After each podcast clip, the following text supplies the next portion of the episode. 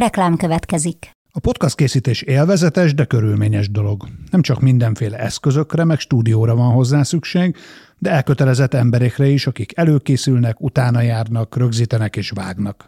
Ezen feltételek megteremtésében segítenek minket és kiadónkat, az egyik legnagyobb független hazai médiacéget, a hirdetők is, mint például a Vodafone Podcast Pioneers programja, amely támogatásával ez az adás is készült, és amely arra jött létre, hogy segítse a magyarországi podcast gyártást. Reklám hangzott el. És az üzletekben hogy fog kinézni ez az ember, ember embergép viszony, hogy lesz, lesz olyan, hogy nem lesz pénztáros a DM-ben? Na hát ez nagyon jó kérdés, ezt, ezt rengetegszer megkapjuk. Konferencián is ültem ezzel kapcsolatosan, hogy arról beszélgettünk, hogy félnek-e tőle, hogy majd elveszítik a munkát, igen, félnek, és hogy te közvetlenül érintett leszel, nem. Tehát, hogy most például még mindenki... Ti féltek-e attól, hogy az veszélyt jelent? Én inkább úgy teszem fel a kérdést, hogy, hogy nincs ott a DM-ben a pénztáros, aki segítséget nyújt. Olyan nem lesz. Tehát, hogy én pont erre mondom azt, hogy, hogy, hogy ez ugyanolyan, mint a szórólap. Hogy arról is beszélgetünk 10-15 éve, hogy majd nem lesz szórólap, és majd helyette majd online megnéznek mindent. Azért szerintem ez egy hosszabb dolog. Ez nem úgy fog működni, hogy 260 üzletbe a 2500 dolgozót elküldjük, és akkor majd holnaptól akkor majd a robotok majd mindent megcsinálnak helyettünk. Ez biztos, hogy nem lesz ilyen, meg automatizált kasszák. Igen, biztos, hogy lesznek erre próbálkozások, meg lesz egy-két ilyen üzletünk, de azért nagy többségében az a cél, hogy megtartjuk a jelenlegi munkaerőt. Sziasztok! Ez itt a Reklámszünet, a 24.hu kommunikációipari ö, beszélgető műsora. Én Szigeti Péter vagyok, a 24.hu lapigazgatója, és a mai vendégem Kanyó Roland, aki a DM marketing és PR vezetője. Szia Roland! Sziasztok! Köszönöm a meghívást! Mi köszönjük, hogy itt vagy, és rögtön, rögtön erről a kettő szerepről kérdeznélek, hogy a, a, olyan méretű cégeknél, mint amilyen, amilyen a DM, azért általában ezek külön pozíciók szoktak, szoktak lenni, megosztott csapattal, megosztott felelősséggel és megosztott feladatokkal. Miért van ez így nálatok, és, és hogyan, hogyan tölti ez ki teljesen a te életedet, hogyan válik ez el egymástól ez a két szerepkör, ha egyáltalán elválik? Valójában nem válik el, de mégis két különböző szerep, ez tényleg így van. Hát elég messzire lehet visszamenni időben, hogy miért alakult így, és hogy hogy indultunk. Azért ugye rólunk tudni kell, hogy egy nemzetközi vállalat és egy cégcsoport vagyunk, és hát ugye nemzetközi mintákat követünk. Tehát az ausztriai példa, vagy az osztrák példa előttünk ugyanez volt, hogy ott ugye amikor felépült a saját belső kommunikációs csapat, akkor az integrálódott a kommunikációs csapatba. Ha úgy nézzük, egyébként nekem is van külön szakosodott csapatom, aki kifejezetten ugye a vállalati belső és külső kommunikációval foglalkozik, van erre egy külön csoportvezető, és megvannak a megfelelő szakemberek, de mégis ugye a vállalati kommunikáció az a marketing stratégiának a része. Úgyhogy a kettőt nagyon szépen össze kell hangolni, és a mindennapokban egyébként ugye egymás mellett, illetve egymással való közös munka az elengedhetetlen, ezt stratégiailag is irányítani kell, illetve hát ugye a marketing aktivitásokat kommunikáljuk leginkább, a többi osztályjal együttműködve, tehát ez a kettő szorosan összefügg, ezért tartottuk így egy kézbe. De itt a PR minden területéről szó van, tehát hogyha adott esetben mondjuk válságkommunikációval kell foglalkozni, az is hozzátartozik? Természetesen igen. Tehát itt külső-belső kommunikációról beszélünk. Van egy olyan része, ami ugye belső kommunikáció tekintetében mondjuk mint munkáltatói márka, itt a HR-rel való szoros együttműködés, ez nagyon-nagyon fontos, de a stratégiai kérdéskör az igen, az, az nálunk van. A, a, az elmúlt év, azért elmúlt évben elég sokat beszéltünk arról, hogy így egy picit lassult a gazdaság, a kiskereskedelmi forgalom ö, ö, ö, csökkenéséről volt szó negyedévről negyedévre. Ez a ti kommunikációs stratégiátokat mennyiben befolyásolta? Hál' Istennek azt kell mondjam, hogy semennyire. 2008-9-es évben már a marketing osztályon ültem, és emlékszem arra az időszakra. Ugye a legutóbbi nagy válságról. Igen, a legutóbbi nagy válság, hogy pont erre szerettem volna utalni, hogy akkor azért rengeteg tanulsággal járt szerintem a nagy cégek számára, hogy a két olyan terület volt, amihez szerintem nem szabadott akkor nyúlni.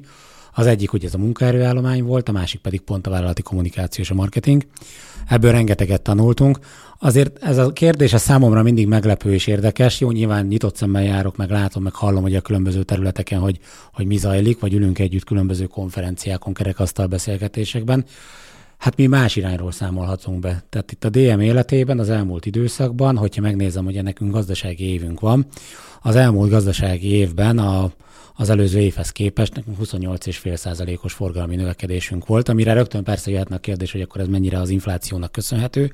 Nem feltétlen csak annak, hiszen mellette látjuk a mennyiségű növekedést is. De ebben van mennyiségi? Tehát Bőven van, két, két számjegyű mennyiségi növekedés is van benne, illetve a ketté bontom a területek, akkor ugye nyilván van egy offline és egy online része Egyértelmű módon még mindig ugye az online, ami jóval jobban erősödik, még mindig 56%-os növekedést tudunk ezen a területen hogy elérni, de 20% feletti egyébként az offline kereskedelemnek a, a növekedése is. Nyilván meg, a, sú... a kettő, meg a kettő súlya is. Igen, pont ezt szerettem volna mondani, hogyha a súlyarányát nézzük, hogy a 260 üzletet állítom szembe az online kereskedelemmel, akkor ugye egyértelműen látszik, hogy a 260 üzlet, ami fizikailag elérhető, még mindig nagyobbat nyom alatba, de azért ugye az online kiskereskedelem is folyamatosan erősödik. Persze lassul ennek a, a mértéke. Azért mondhatsz, ugye, egy arány, mondhatsz egy arányszámot a kettő között? Hát szerintem elég, hogyha azt mondom, hogy nálunk az online üzlet, az bőven a top 5 üzletben van most már forgalmi részarányát tekintve, és bőven-bőven megcsinál 10-15 kisebb vidéki városnak a forgalmát, tehát nagyon erős növekedés van. Azért itt már ugye havi szinten több millió forintos forgalmakról tudunk, vagy 100 millió forint feletti forgalmakról beszélhettünk. Amikor ugye elindultunk, akkor azt mondtuk, hogy csináljuk meg egy boltnak az átlagforgalmát, ahhoz képest hatalmasat nőtt. Nyilván nem beszélhetünk most 200 meg 220 százalékos növekedésekről, mint a Covid időszaka alatt, ez a növekedés hát biztos, hogy ez olyan nagy baj. Rendeződött, igen. A világ bár, bár én nagyon hálás vagyok, ha lehet ilyet mondani annak az időszaknak, hiszen online tekintetében tíz évnyi fejlesztést megcsináltunk, amit egyébként lehet, hogy most érnénk el oda, hogy megcsinálunk, és az az időszak azért átrendezte itt a stratégiát, és rengeteg olyan beruházás meg fejlesztés meg kellett csinálni, amire egyébként még várnunk kellett volna. Úgyhogy volt ennek hozadéka is bőven. Hát ami itt nagyon fontos, ugye, hogy, hogy az egy, egységes erő megmaradjon, ugye az üzleteket is meg kellett arról győzni, ez nem az a cél, hogy a, az offline kereskedelem kanibalizálja, az, vagy az online kereskedelem az offline kereskedelmet, és nem az volt a cél, hogy elvegyünk a boltoktól, hanem hozzáadott értéket próbáltunk ezzel teremteni. Elsősorban azért látjuk mi is, hogy ugye kismamák, nagy bevásárlás, volumentermékek, kényelmi funkciót tölt be a shop, tehát ugye, elsősorban akinek ugye buszra kéne szállni, el kéne utazni, haza kellene vinni, két-három órába beletelik a vásárlás, még egy kisebb faluból bejutnak egy nagyvárosba, ahol üzletünk található, na pont őket céloztuk, illetve ugye rengeteg olyan szolgáltatást is bevezettünk, különböző kiszállítási módok, vagy éppen express vásárlás, tehát megrendelem itt, és amikor megyek hazafelé a munkából, akkor csak felveszem a csomagot és beteszem a kocsiba, már ki is van fizetve, tehát ezek mind-mind abba az irányba mennek, amiket ugye trendeket vagy igényeket láttunk, ezeket szerettük volna megelőzni, és nem trendkövetők, hanem inkább trendteremtők lenni. De valóban így van, még az offline kereskedelemnek a részaránya és a boltoknak a részaránya azért jóval súlyosabb és erősebb. Ez egy tök érdekes szempont, amit, amit felvetettél, hogy a, hogy a belső kommunikációban ez mit jelent, hogy ez egy, ez egy, ez egy harc, tehát akkor meg kell győzni nálatok a, a, a hagyományos területen dolgozó embereket, hogy nem, nem fogják elvenni a munkádat attól még, hogy ö, átállunk az online kereskedelemre? Tehát nem emlékszem azokra az időszakokra, amikor még ez a projektünk merőben zajlott, és kiálltam egy országos üzletvezetői konferencián, és ott az értékesítési vezetőknek a kifejezett kérése volt, hogy erről azért beszéljünk, hogy ne féljenek attól, hogy el fogja venni a munkájukat, vagy ne féljenek attól, hogy a forgalmukat csökkenteni fogja, és ezáltal mondjuk befolyásolja a személyzetet. Úgyhogy igen, erről sajnos, vagy nem sajnos, de, de nyíltan beszélni kell, és egyértelműsíteni kell cégen belül, hogy melyik területnek mik a céljai ideig ugye a kommunikációról beszéltünk, és a, hogy, a, hogy a válság az hogyan hatott, ezek szerint esetetekben nem negatívan. Ö, hogyan hatott, vagy, vagy hatott-e egyáltalán valamilyen módon a termékkínálatra? Az változott-e az, az utóbbi időben, és változott-e a gazdasági uh-huh. környezet változásával? Rengeteg kutatást végeztünk az elmúlt időszakban, tehát itt ugye különböző dolgok voltak, van ugye a, a Covid pandémia után ugye azért jött egy egy háború sújtotta időszak, hát akkor azért mi is láttuk, hogy elég erőteljesen emelkednek az árak, vagy éppen mondjuk a beszerzési források csappantak meg, vagy nagyon nehéz volt ugye bizonyos árukészlethez hozzájutni át kellett alakítani nyilván a szortimentet, de azért azt látjuk, hogy a vásárlók a DM-et úgy apostrofálják, mint ahol például az újdonságokat először találják meg a polcokon. Tehát ilyen szempontból megint szerencsénk van, mert hogy ugye az új trendeket keresik. A trendi termékeket keresik, persze nagyon fontosak az alaptermékek, nagyon fontos, hogy alapvető szükségleteket egész így elégítsünk ki, de mindemellett ugye az újdonságokat keresik elsősorban nálunk, vagy olyan speciális termékeket keresnek, mint mondjuk öko, bio vagy natur szortiment, ami tudják, vagy az arra asszociálnak, hogy a DM üzleteiben lesz első körben megtalálható. Tehát ez megint csak egy, egy jó lehetőség volt arra, hogy olyan irányba bővítsük a szortimentet, vagy tereljük a, a vásárlói érdeklődést, ami nem biztos, hogy korábban még volt igény. Egyébként csak egy érdekesség, hogyha így szabad egy kis kitérő, hogy a Covid időszak alatt, amikor ugye mindenki azért jött be először az üzletekbe, mert a fertőtlenítőt szerette volna megvenni. Aztán ugye a kendőket szerették volna megvenni, aztán a WC papírt, meg ugye nyilván onnan indultunk, hogy szájmaszk és egy idő után azt láttuk, hogy így generálta egymás után ugye a pánik hangulatot, hogy jaj, akkor az élelmiszert meg kell venni, meg a kismamák megvették a pelenkát.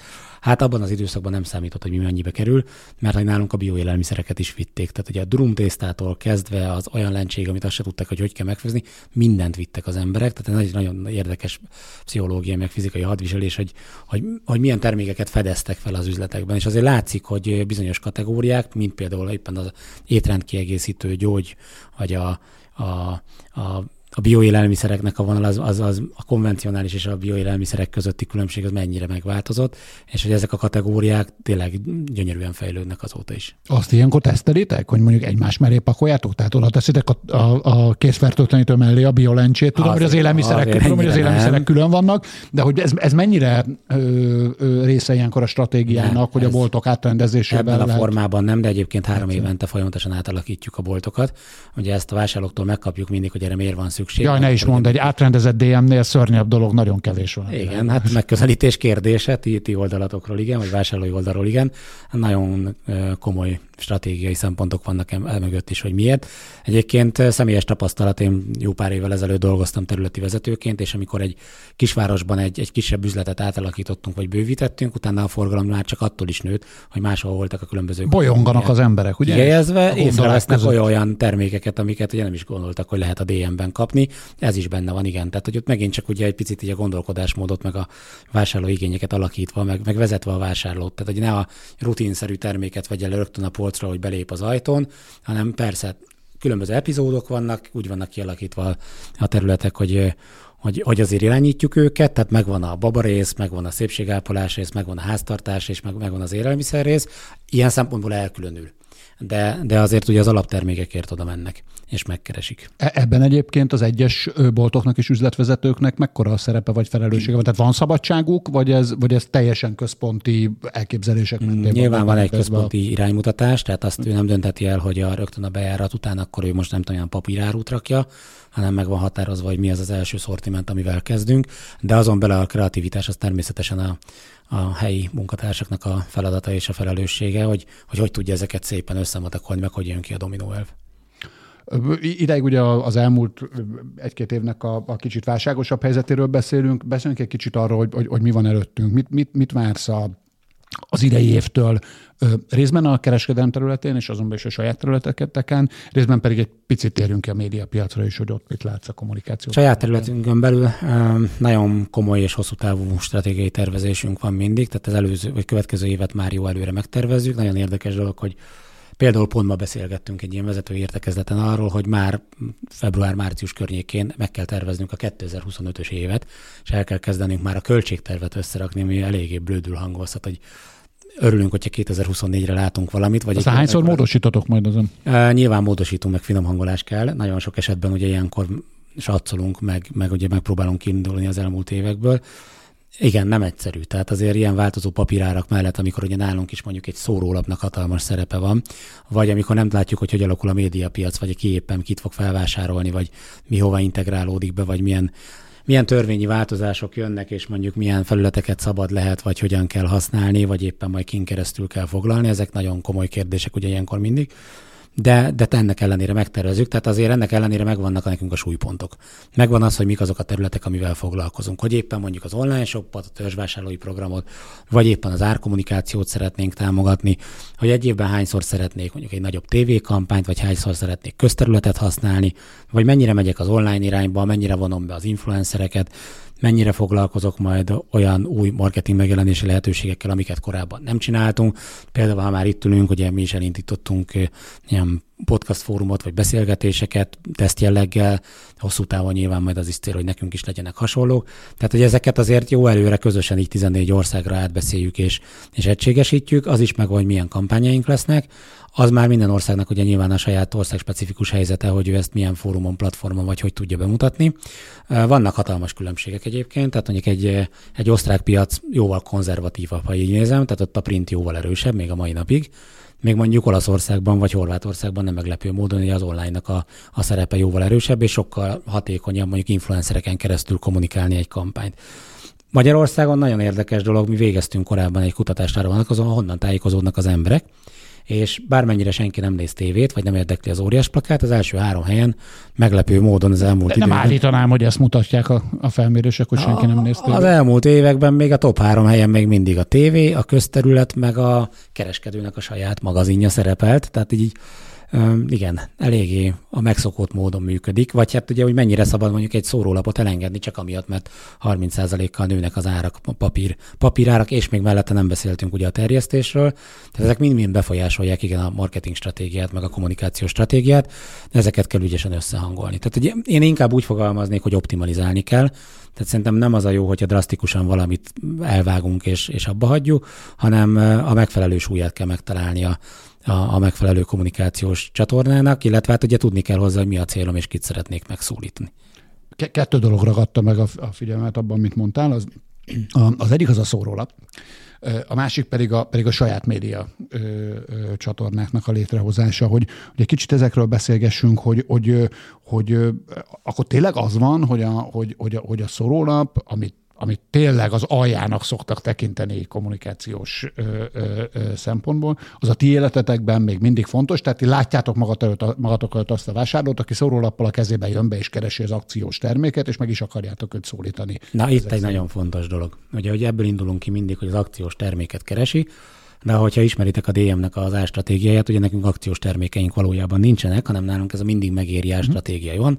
Négy hónapig él a, a tartósár. Ennek ellenére egyébként igen, valóban így van, hogy a vidéki városokban mai napig úgy működik, hogy kinyitják a postaládát, kiveszik ezeket a szóróanyagokat, bekarikázzák, és így mennek. Ezt el, elmesélésből tudjuk, hogy bekarikázott szórólapokkal érkeznek egyébként a vásárlók, és konkrétan keresnek terméket. Nyilván, hogy ez jóval erősebb mondjuk egy élelmiszerláncnál, vagy ahol heti akciók vannak. Én ennek látom egy másik oldalát is, ez pedig szerintem a, a márka ismertség, láthatóság, észlelés. Tehát, hogy egyáltalán ott kell lenni a többiek között, és tudni kell azt a vásárlónak, hogy igen, a DM is ott van, mint alternatíva. És nekünk azt kell bemutatni, hogy milyen szortiment szélességünk, mélységünk van. Nem feltétlenül az árral fogunk tudni versenyezni, hanem a, a portfólióval, vagy a, a termékekkel, amik ugye a polcokon kaphatok. Tehát az a fontos, hogy ezt vegye észre és lássa a vásárló. És egyébként visszamenve picit az elejére, hogy ugye beszéltünk itt válságról, háborúról, akkor is azt mondtuk, hogy ezeket tartsuk meg, mert hogy fontos, hogy szem előtt legyünk, és tudják az emberek, hogy, hogy a DM létezik és van, és egyébként mint alternatíva ott van nekem mindig, és nyitva vagyunk, és bemehetünk. Úgyhogy ezért is fontos az, hogy a marketing elemeket megtartsuk. Tehát megvágom a marketing stratégiát, vagy megvágom a marketing büdzsét, akkor egyszerűen nem leszek észlelhető a, a vásárló szemében. És korábban nem voltunk jelen ilyen, ilyen erőteljesen például a tévében sem. Lehet, hogy image az, amiről szól, és nálunk nem konkrét akciót hirdetünk, de az nagyon fontos, hogy szintén találkozon a DM-mel, mint márkával a vásárló. Úgyhogy ezért nagyon-nagyon fontos ezeknek a, például a szórólapoknak is a szerepe, tehát igen, nyilván optimalizáció alatt beszélhetünk olyanról, hogy mondjuk a nagyvárosokban hogy lehet minimalizálni, és mondjuk mennyire kell tényleg a vidéki kisvárosokban jelen lenni, és milyen alternatíva van a nagyvárosi emberek számára, vagy mondjuk Budapesten kell leszórólag, vagy nem kell, vagy őket éppen mondjuk online lapozgathatós formába, vagy egy applikáción keresztül el tudom érni, mert, mert őt meg tudom szólítani. De mondjuk a vidéki érettebb, idősebb korosztályt nem fogom tudni megszólítani applikáción keresztül, tehát ez, ez is nagyon fontos, hogy ismerjem a vásárlómat hozzá, hogy, hogy őt hol érem el. Saját csatornák tekintetében pedig, hát nagyon érdekes történet, nekünk nagyjából 50 különböző marketing felületünk van, amit egyébként a beszállító partnerek előszeretettel használnak.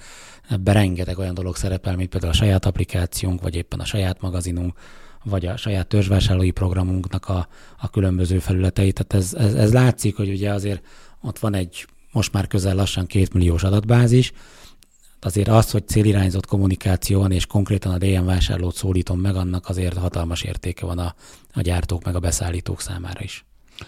Abban mennyire ö, hiszel, hogy, hogy ö, a, a a szórólap az digitalizálható, vagy kiváltható bizonyos ö, ö, célcsoportokba, digitális csatornákba. Tehát, hogy van az az ember, aki régebben szórólapot fogyasztott, és most pedig egy applikációban gyakorlatilag szórólap funkcióval ö, nézi ugyanazokat a ugyanazt a termékkínálatot, és az alapján válogat? Tehát ti látjátok ezt a, ezt, a, ezt a csoportot magad. Hál' Istennek van, ugye ahogy mondtam, optimalizálni kell. Nyilván, hogy mi se ugyanazzal a darabszámmal vagy példányszámmal vagyunk már jelen a piacon, hanem ezt folyamatosan ugye alakítottuk és hát mondjuk úgy, hogy szondáztuk a piacot, tehát hogy bizonyos területeken, bizonyos korokban, ahol az online affinitás magas, ezt kipróbáltuk, hál' Istennek azt látjuk, hogy nem veszítettük el őket, tehát továbbra is jönnek, És egyébként látjuk, tehát hogyha az applikációba elhelyezem, az, vagy a megfelelő oldalra elhelyezem ugye a, a weboldalamon, akkor azért nyomon tudom követni, és látom azt is mondjuk egy hőtérkép segítségével, hogy mit nézett, úgyhogy működik, működik. Nyilván igen, van olyan terület, ahol ezt nem fogom tudni kiváltani.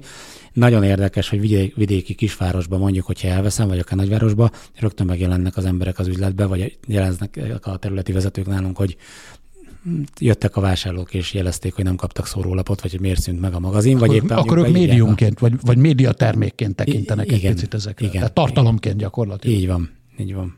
Ez nagyon érdekes.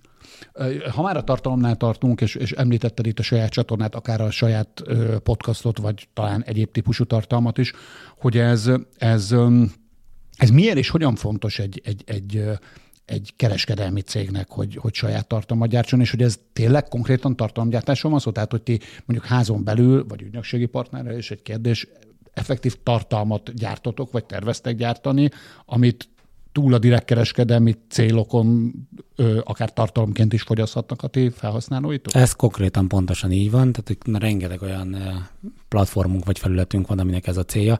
A webshopot is így vezettünk be, tehát egy content alapú webshopot szerettünk volna, hogy ne csak arról szóljon, hogy feljön a vásárló, megnézi a terméket, látja az árát, beteszi a kosárba, hanem akkor legyenek egyéb plusz funkciók a termékről, legyenek videók, ilyen do it yourself, vagy éppen ilyen how to do, vagy, vagy egyéb olyan oktató videók, amit, ami egyébként picit többet bemutat a termékről, hogy hogy tudom a mindennapokban használni, vagy éppen mondjuk az élelmiszerek esetében legyenek mellette receptek, vagy legyenek olyan plusz 3D-s képek, vagy, vagy egyéb kiegészítő videók a termékről, amit egyébként más platformon nem érek el ne a szokásos szöveg legyen elhelyezve, ezáltal ugye előrébb is fog sorozódni a termék majd kereső optimalizálás szempontjából. Tehát, hogy ez, ez tudatos lépés volt, és az is tudatos lépés volt, hogy egy content alapú shopnál legyenek fent olyan tartalmak, ami mondjuk egy kategória specifikusak. Tehát akár szépségápolás tekintetében, akár egészségvédelem tekintetében, akár női egészség témában legyenek olyan, olyan oldalak, amit azért jön fel a vásárló, hogy mondjuk egy terméket néz, de egyébként elolvasgatja, és több időt töltsön az adott oldalon. Hál' Istennek azt látjuk, hogy ez nagyon jól működik. Van egy Active Beauty magazinunk print formában, ami ugye a, a piacon elég régóta megtalálható, és 12 alkalommal jelenik meg. Ebből kettő az, ami szülőknek szól kifejezetten, 10 pedig a, az év további hónapjaiban megjelenik, folyamatosan, tehát havonta egyszer megjelenünk. E, ennek is egyébként ez a célja, hogy a törzsvásárlói körnek biztosítsunk egy olyan lapot, ami egyébként a DM-mel összeköthető tartalmakról szól. Edukatív tartalmak vannak benne, életmód, tanácsadás, szépségápolási tippek. Tehát nyilván olyan dolgokról beszélgetünk, amiben hitelesek tudunk lenni, és ami releváns számukra és ehhez kapcsolódnak még a mailingek, amik szintén ilyenek, vagy a hírlevelek, amiben szintén egyébként plusz tartalmat próbálunk elhelyezni. Ez megint csak imidzsépítés, DM-mel egy kis kapcsolatépítés, mondhatni azt is, hogy ilyen érzelmi kötés funkciója is van. Ezeket házon belül készítitek, vagy ügynökségi? Nemzetközileg van rá ügynökség, de házon belül, és egyébként vannak különböző ilyen úgynevezett ilyen habok, tehát több ország összeáll, és akkor közösen dolgozunk ki tartalmakat, mindig van igényfelmérés, lehet ötletelni, hozunk közösen témákat, és azokat dolgozzuk fel, de természetesen kell hozzá ügynökség. Igen, van nemzetközi ügynökségünk, akivel ezt És ez tud működni nemzetközi szinten? Tehát összemérhetőek igényeikben, vagy tartalomfogyasztási igényeikben, vagy tematikájában ezek a, ezek a piacok? Szóval hát a, a, mennyi, mennyire kell lokalizálni ezeket igazából erre vagyok? Kell, de hál' Istennek egyébként minimálisan. Tehát, hogy mondjuk specifikusan mondjuk, amikor utazás témáról van szó, akkor nyilván olyanokat kínálunk itt Magyarországon, olyan témákat hozunk be, vagy olyan példákat hozunk be, ami egyébként Magyarországon is releváns. De ugyanaz igaz a termékkörök tekintetében is, tehát hogy Magyarországon releváns témáról beszélgetünk velük. De az, hogy mondjuk a női egészség témában be kell beszélgetni valamiről, akkor ugye ezt azért jól előre felmértük, hogy melyik országban releváns az adott kérdés, és úgy kezdünk el foglalkozni ezzel a témával. Egyébként általában a DL működésére mennyire, mennyire jellemző a, a, a centralizáltság, és mennyi szerepe van a, a, a lokális vagy, vagy helyi, helyi országoknak? Nagyon mennyire átalakult az elmúlt években. Egyre inkább lehet azt mondani, hogy centralizált, vagy központosított, de ez nem a szó rossz értelmében, tehát ez nem arról szól, hogy kintről mindent megkapunk, és akkor mi itt végrehajtunk, hanem ott megfordítanám, hogy inkább az van, hogy a, a különböző tapasztalatokat megosztva vagy a különböző témákat, hogy bizonyos ország lehet, hogy jobban beleásta magát, és mondjuk egy jó példát meg tud osztani a többiekkel, vagy alulról jövő kezdeményezéseknek is teret adnak. Nyilván a nagyobb hordájú éves jellegű nagy kampányok azok, hogy mondjuk így, hogy kintről dőlnek el, vagy, vagy Ausztria briefeli először ugye az ügynökséget, de utána azt helyi viszonyokra szabjuk Mennyire változott az ügynökségekkel való viszonyatok, vagy a feléjük való elvárásotok az elmúlt időszakban? Akár a COVID időszak miatt, akár a, a, az egymás követő válságok miatt. Tehát, hogy helyes az a, az, a, az a feltételezés, amit én gondolok, hogy, hogy tök más szempontok alapján választhatok, mint mondjuk 5-8 évvel ezelőtt. Ez is egy nagyon érdekes kérdés. Ugye, ahogy mondtam, hogy nemzetközileg működünk együtt, nekünk rengeteg nemzetközi ügynökségünk van, tehát nem, nem is feltétlenül hazai ügynökségekkel dolgozunk. Erre rengeteg példát tudnék hozni elmúlt időszakból, még akár csak médiaügynökség tekintetében is, hogy hiába volt az adott médiaügynökség itt Magyarországon, mi csak a Bécsi központtal beszélhettünk német nyelven. Azért ez változik, meg most már azért ez jó egyébként? Részben jó, részben nem. Nyilván, hogyha onnan nézem a dolgot, akkor ugye persze, ha van egy tulajdonosi elvárás, akkor nyilván is azt várnám hogy a DM logó, meg a DM kampány ugyanúgy nézzen ki Magyarországon is, meg, meg Olaszországban is, és ne színezzék át, meg rajzolják át, meg találjanak ki neki más formát, ez, ez teljesen értető azért olyan nagyon kreatív marketingeseket, amikor felveszünk, vagy van, aki ügynökségi oldalról jött, és azt várja, hogy majd itt kampányokon kell ötletelni, azért neki idő kell, mire aklimatizálódik, és megérti azt, hogy a picit másról szól egy, egy ilyen kereskedő cégnél a marketing. Az a része nagyon jó, igen, hogy azért egységben az erő, tehát hogy több országnak a tapasztalatait szépen össze lehet hangolni, és, és azért helyi szintre húzni úgy, hogy országspecifikus legyen az az adott kampány. Ügynökségekkel kapcsolatosan pedig az az észrevételem, hogy ugye azért voltak itt rengeteg olyan, olyan dolog, ami átalakította a piacot, és hogy aki rugalmas volt, gyors volt és gyorsan tudott alkalmazkodni, azok tudnak szerintem fennmaradni. És, és ez nagyon fontos szerintem, hogy figyelni kell a, a megbízónak az igényeit. Tehát, hogyha ő nagyon ragaszkodik az ő saját ötletéhez, saját arculatához, vagy éppen mondjuk az abszolút nem megvalósítható, amit hoz, és, és nem lehet beépíteni a mi mindennapjainkba, akkor azt el kell tudni fogadni. Azért erre nekem is voltak így példányom, hogy egy brief kapcsán, akkor ők nagyon ragaszkodtak, hogy szerintük jó, hát nyilván mivel mi vagyunk a megbízók, akkor azt kell mondani, hogy semmi probléma, akkor megcsináljuk mással. Tehát azért vannak erre is példák, de de azt látom, hogy ezt egyre többen kezdik érteni, meg látni, hogy mondjuk a nagykereskedők esetében, sőt most már nagy gyártók esetében is azért ezek, ezek nemzetközi irányok, amiket, amiket mondjuk honosítani kell, vagy helyi szintre kell szabni, és, és ebbe tudnak kreatívak lenni. De gyakran mondasz nemet az ügynökségeiteknek? Kénytelenek vagyunk. Tehát nagyon sok esetben most már eljutunk oda, hogyha érkezik hozzánk valamilyen megkeresés, akkor meg kell írnunk, hogy mm, köszönjük szépen, de, de nem beilleszthető a stratégiába, vagy most nincs ilyen jellegű munka, vagy nincs erre most szükség. Vagy ha elküldünk valamit, és mondjuk nyilván nálunk is vannak ugye briefek, meg vannak tenderek, akkor eh, van, akit rögtön ki kell zárnunk, amiatt, mert mondjuk az arculatba egyáltalán nem illeszkedik, vagy a, vagy a vállalati filozófiához nem illik az, amit ők hoztak ötletként. És ők gyakran mondanak nektek nemet?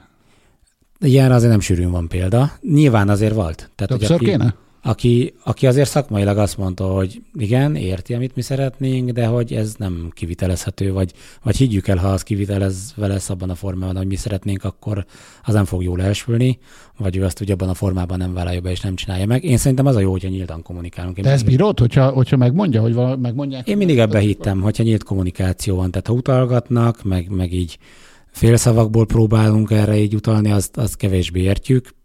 Persze nehéz, tehát azért azt, azt nagyon nehéz megemészteni, amikor azt mondják, hogy már pedig ezt így nem. De igen, ezt meg kell tanulni, meg el kell tudni fogadni, hogy, hogy lehet, hogy egy, egy külső szakértő ezt jobban látja, vagy ő ismeri jobban azt a piacot, vagy azt a területet. Azok alapján, amit, amit korábban mondtál,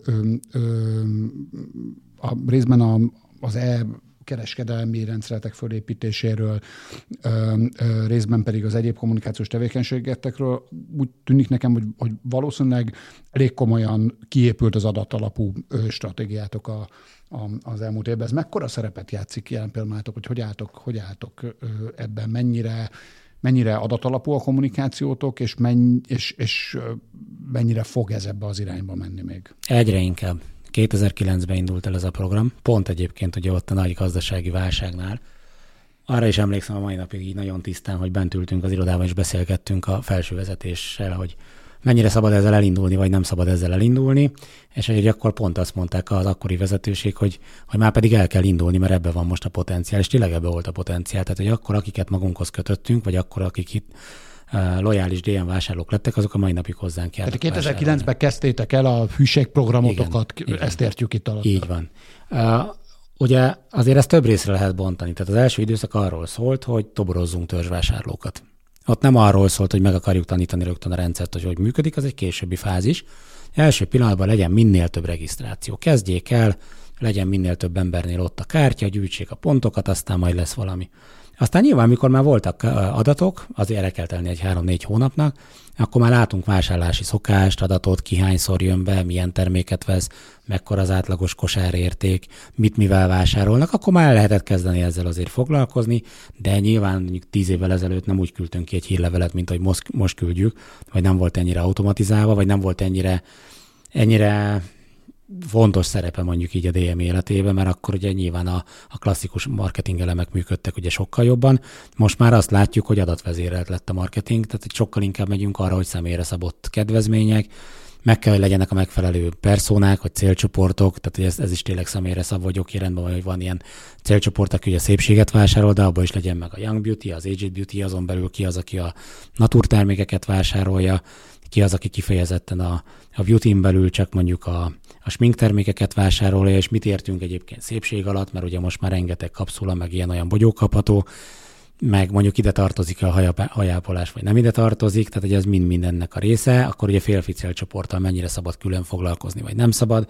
Egyébként azt látjuk mai napig így a vásárlói adatok alapján, hogy az 5%-a törzsvásárlóknak férfi, jóval több férfi jár be egyébként és költ és vásárol, csak valószínű, hogy az a feleségének a nevén van a, vagy a barátnőjének, vagy, vagy családtagjának a nevén van a kártya. Egy család és, egy és kártya, oda, ugye? És akkor... Mm, egy család több kártya, de egy főkártya és társkártya, tehát hogy ez nagyon jól működik már ez a rendszer rendszer. Mm, azt is látjuk, hogy azért minden második vásárlásnál használják az emberek a kártyát. Nyilván a kártyás átlagvásárlás az magasabb, mint a, mint a normál átlagvásárlás. Ez meg nekünk nagyon jó, mert ebből rengeteg adatunk van. Aztán utána jött a következő lépcső, amikor megtanítottuk őket arra, hogy mit is érnek ezek a pontok, amiket gyűjtöttek, tehát hogy olyan tudják ezeket beváltani, vagy mit, hogyan jelent ez nekik kedvezményt. És aztán ugye átalakult a program évek során, akkor új adatbáziskezelő került mögé, akkor ugye itt volt egy adatvédelmi törvényváltozás, akkor ugye ezt az egész programot ennek megfelelően akkor újra kellett húzni. Hát most meg ott tartunk, igen, hogy hogy több lépcsőbe kommunikálunk. Tehát az újaknak még azt kell megtanítani, hogy hogyan tudnak csatlakozni. A következő lépcső az, hogy hogyan tudja megsokszorozni a pontokat, vagy ezeket a kedvezményeket érvényesíteni, és a végén meg ott tartunk, hogy hogyan tudja ezeket a pontokat beváltani, tehát hogy éri meg neki a DM-be hosszú távon vásárolni. Vannak még újak egyébként? Tehát, hogy ez... Mindig vannak újak. Mindig vannak újak. Nyilván nagy ekkora számnál már hogyha azt nézem, hogy mennyi az új, akkor, akkor elenyészőnek tűnik, de ez egy nagyon fontos része mindig, hogy mindig kell új, új vásárlókat toborozni, és mindig van, aki lemorzsolódik. Egyébként van egy második része, ugye amióta az online shop elindult, ott megint csak van egy, egy újabb adatbázisunk az online vásárlókról és online vásárlási szokásokról. És ami nagyon érdekes még, hogy van, akinek ez a két kontó össze van kötve, és látjuk azt, hogy aki törzsvásárló és online vásárol, az, hogy vásárol offline, meg hogy egyébként mondjuk lehet, hogy aki offline törzsvásárló, az nem biztos, hogy online is vásárol. Ja, itt is vannak azért hatalmas különbségek. Itt mennyire tudtok innovatívak lenni ö, ajánlattevésbe? Tehát itt mennyi szabadságotok van abban, hogy, ö, hogy egészen akár vadkom, nyilván ez, ez tesztelés, nem hogy hol mi működik, legalábbis én úgy képzelem, tehát hogy meg kell nézni. Abszolút azt, van. Ezt, ezt a termékcsoportot vásárolja, az akár valami egész vad kombinációval vásárolna abból. Sőt, hát rengeteg eltérés van ország és ország között. Tehát, hogy mondjuk, hogyha a kategóriákat nézem, éppen mondjuk Ausztriában lehet, hogy egy állateledelnek, meg a kisállattartásnak jóval nagyobb hagyománya, meg szerepe van, még mondjuk Magyarországon éppen az étrendkiegészítők, meg a vitaminok működnek jól, és Horvátországban meg megint egy, egy harmadik kategória, ami erős lesz, vagy éppen mondjuk a keleti régióban jóval erősebb mondjuk a smink, mint mondjuk nálunk. Vagy mennyivel konzervatív vagy egy oszt, osztrák gondolkodás, és mennyivel erősebb, meg vadabb színeket listázunk mi be a, a Magyarországi DM-be. De és, akkor és ebben, ebben akkor van, van ebben lokális abszolút, szabadságotok. Abszolút, vagy hogy milyen szerepet töltenek be egyes ünnepek, tehát mondjuk egy nőnap, vagy egy gyereknap, vagy egy anyáknapja, vagy egy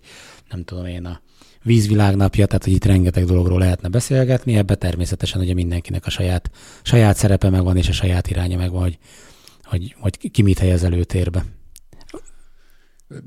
gyakorlatilag minden ilyen beszélgetésbe előkerül a, a tényleg unalomig koptatott fenntarthatóság szó. Nyilván a ti életetekben is rendkívül fontos szerepe van a, a, a fenntarthatóságnak. Hogyan lehet ez a fogalomhoz úgy közelíteni 2024-ben, hogy ne, a, a, hogy, hogy ne egy kiüresedett és kiüresített valamivel találkozunk, hanem hogy egyáltalán lehet-e? Ez milyen megoldási javaslata van erre egy olyan cégnek, aki valóban tégelyeket meg flakonokat árul többek között, tehát minden bizonyan nálatok valóban szerepe van annak, hogy ez fenntarthatóan történjen. Szóval mit kezdtek ezzel a, ezzel a szerintem kicsit kommunikációs csapdával. Hát erről rengeteget lehetne beszélgetni. Nagyon sok mindent csinálunk. Tehát, hogy tényleg rengeteg különböző megoldás van. Itt fenntartatóság alatt beszélgethetünk ugye a központnak a működéséről, a raktárnak a működéséről, a, egészen odáig, hogy mondjuk most elmegyünk oda, hogy mondjuk a alternatív energiahordozók, vagy éppen a napenergia, vagy a napelemeknek a használata az irodaépületekben, vagy éppen már az új üzletek ugye úgy vannak kialakítva, hogy alternatív energiákat használunk, vagy éppen mondjuk az etikettek kihelyezés az üzletek, hogyha termékkörről beszélgetünk, hogy zöld etikett van 2600 termék előtt, ami ugye pont segíti a tájékozódást a vásárlónak, és hogy milyen kritériumoknak kell megfelelni a beszállítóknak, meg a termékeknek, hogy ez az etiket kikerülhessen a termék elé vagy az utántöltő automata, ami szintén kikerült ugye jó pár üzletbe, és, és teszt jelleggel elindítottuk, és hatalmas sikere volt, és ugye folyamatosan bővítjük, és, és alternatívát kínál szinte minden kategóriában megtalálhatók ugye a bio, az öko és a naturtermékek, tehát ez is, Ilyen ez is rögtön egy... mennyit, mennyit tettetek ki? Az első évben 24-et sikerült kihelyeznünk, és az a cél, hogy ezt folyamatosan bővítjük ugyanilyen számmal, tehát évről évre uh-huh. duplázzuk ennek a számát. Hát azért itt is nagyon komoly előírásoknak kell megfelelni, és hatalmas a helyigény azért azt be kell vallani.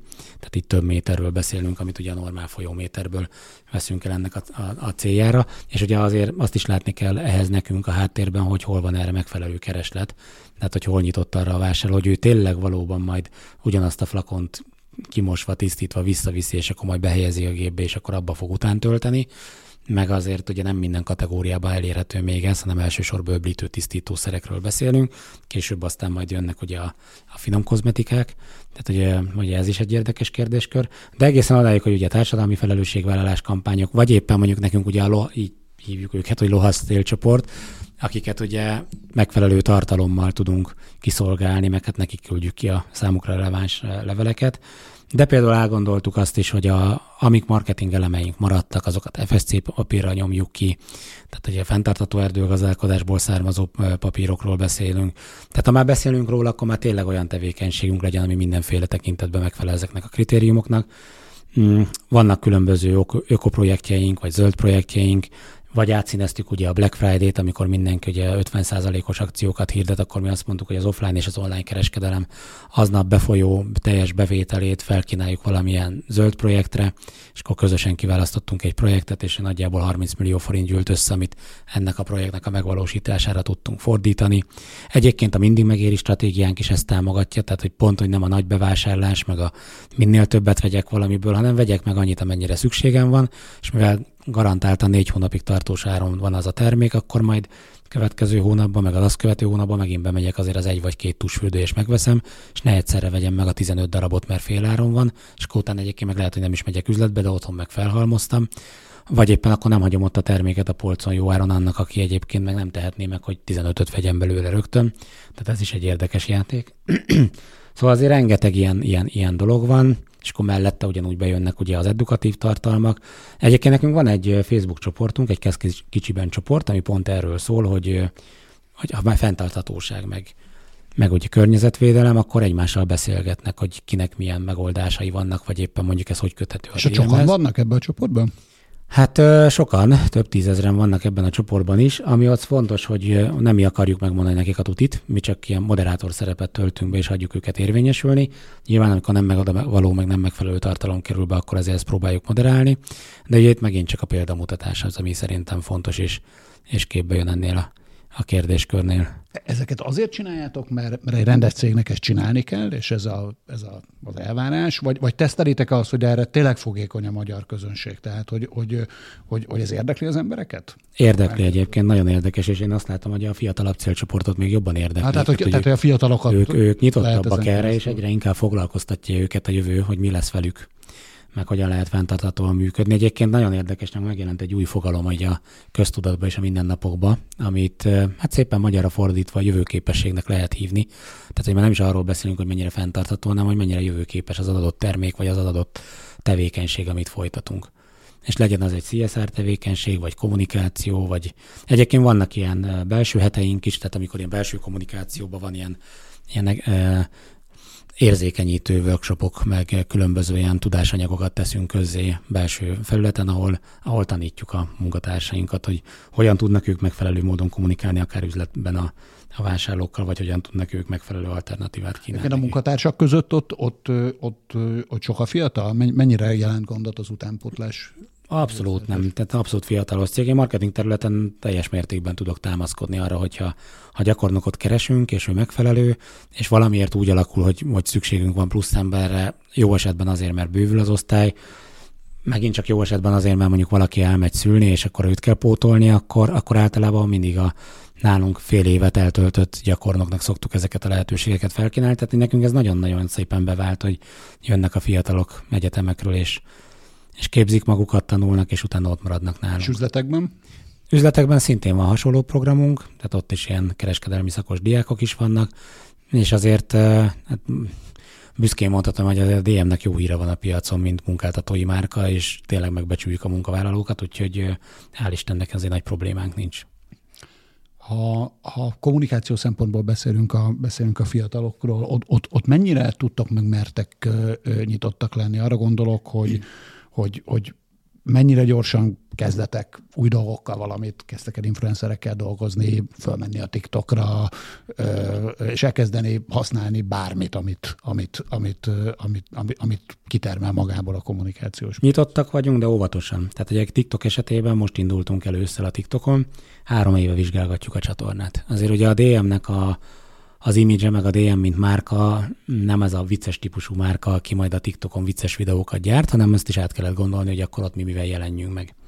És, és a nem vicces videók mellett döntöttetek. És, na, a nem vicces, de kicsit könnyedebb, mint egyébként az általános kommunikációnk. Azért ugye azt is látni kell, hogy DM sok esetben nagyon sok felületen magázódik. Tehát, hogyha megnézitek, akkor ugye pont nem ez a stílus van, ami a közösségi médiában nyilván mi is tegeződünk. De ott is inkább ebbe az irányba mentünk, hogy edukatív tartalmak legyenek, meg termékfókuszú videók. Mennyivel legyenek. egyszerűbb ez más nyelveken, ugye? E, igen. Igen, úgyhogy Nyitottunk, elindultunk, nagyon szeretik, rengetegen követik. Hát persze sokkal könnyedebb, meg lazább stílusban van, tehát mondjuk így termékajánlás, vagy új termék bemutatása, vagy mondjuk tényleg ilyen mm, praktikák, mindennapos dolgoknak a bemutatása DM termékekkel összekötve, termékfókuszú egyébként a, a történet jól működik. És ezzel foglalkozik ügynökség, vagy ezt bemeritek vállalni, hogy házon belül? Hát nyilván ügynökséggel közösen csináljuk ezt, tehát ez kell egy olyan ügynökség, aki ugye magát a felületet is ismeri. Egyébként minden egyes területre, meg felületre nekünk központilag is van egy, egy nemzetközi csapat, akikkel ugye ez a különböző ilyen megosztás, tapasztalatmegosztás az működik, és egyébként a TikTok is így indult el, hogy két országba teszteltük, hogy ott mit szólnak hozzá, hogy működik, és utána terjesztettük ki a többi országra.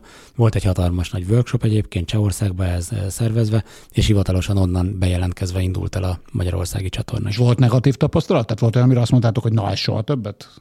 Egyelőre még nem. Egyelőre még nem.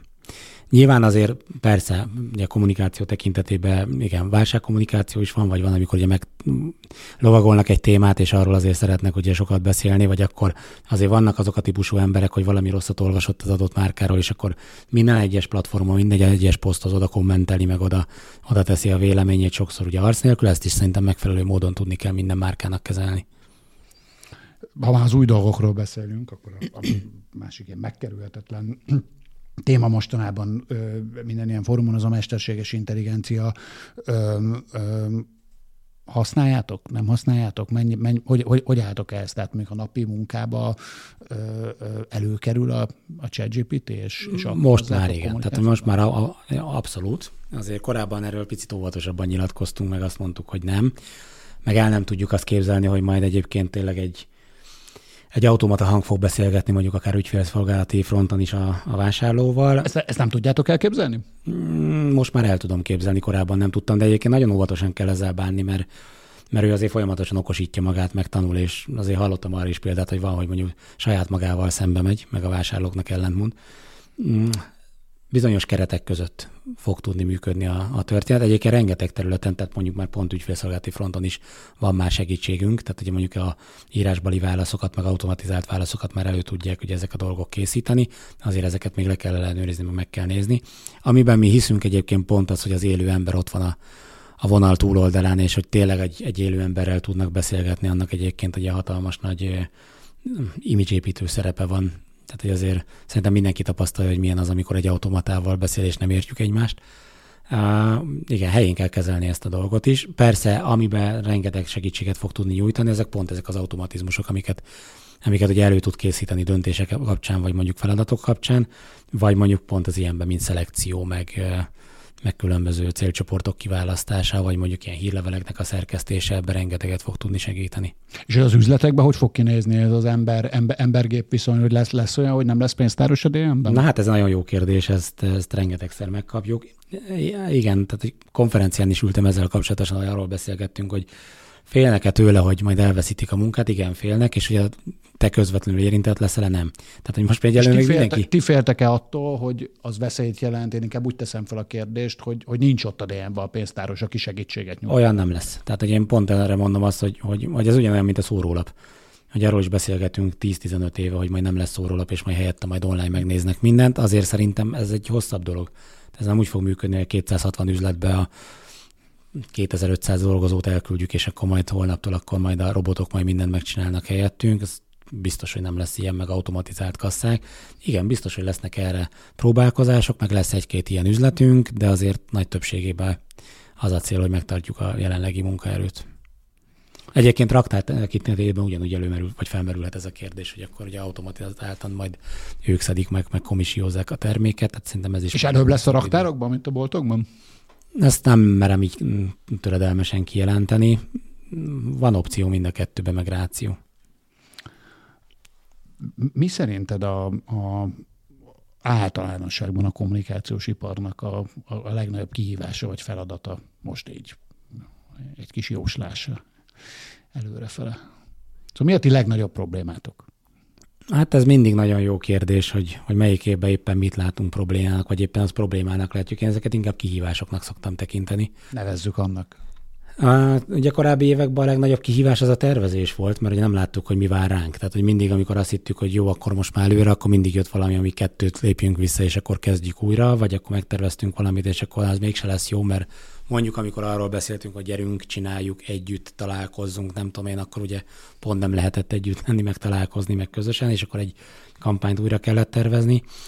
Aztán a következő évben, ugye itt a, a, a nagy válság, meg ugye az árak, hogy elszálltak, akkor ott ugye az a probléma volt, hogy megterveztünk valamit, de nem láttuk, hogy majd mennyi lesz kivitelezhető, meg, meg rentábilis, meg belefér majd az éves büdzsénkbe.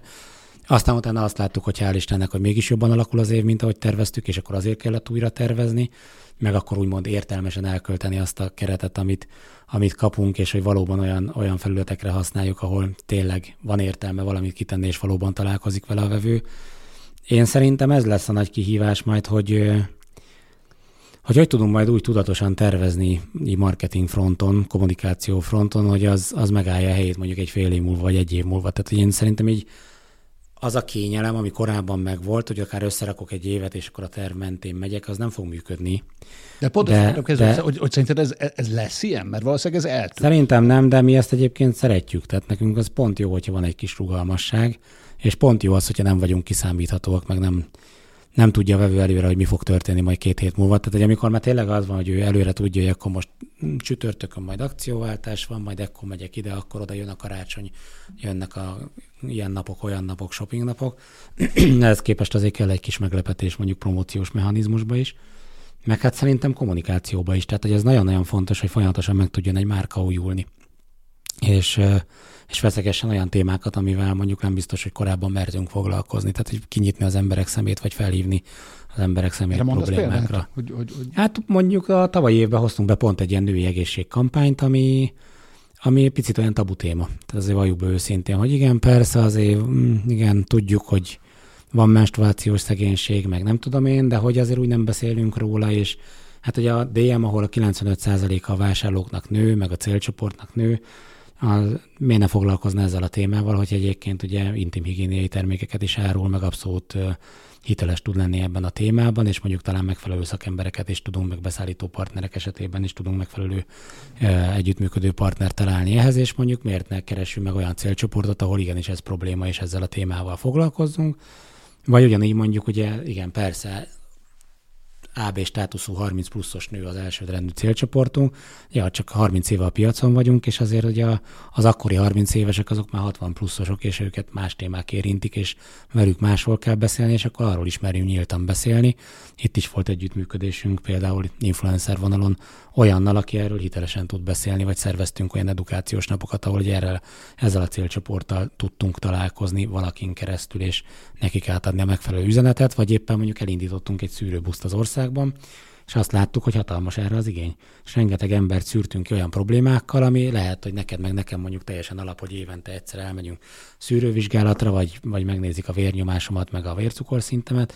Találkoztunk olyan emberrel, akinek 15 éve nem mérték a vérnyomását, és ott kiderült, hogy rohadt magas a vérnyomása, és, és, és igenis ezzel a témával foglalkozni kell. Tehát így merjünk egy picit ilyen dolgokba beleállni, meg, meg foglalkozni vele. Itt lehet, hogy akkor nem csak élet, életkorban, hanem az AB státuszt is kinyitjátok, és, és pont olyan témákat említettél, ahol, Nyilván ahol, ahol, ahol, ahol véletlenül nyílik ez inkább a CDI. Ki van ez nyitva, mert ugye nyilván amikor arról beszélgetünk, hogy, hogy célcsoportok, vagy ahogy ugye mondtam ezeket a personákat, ott is van ilyen célcsoportunk, vagy ugye nem csak a,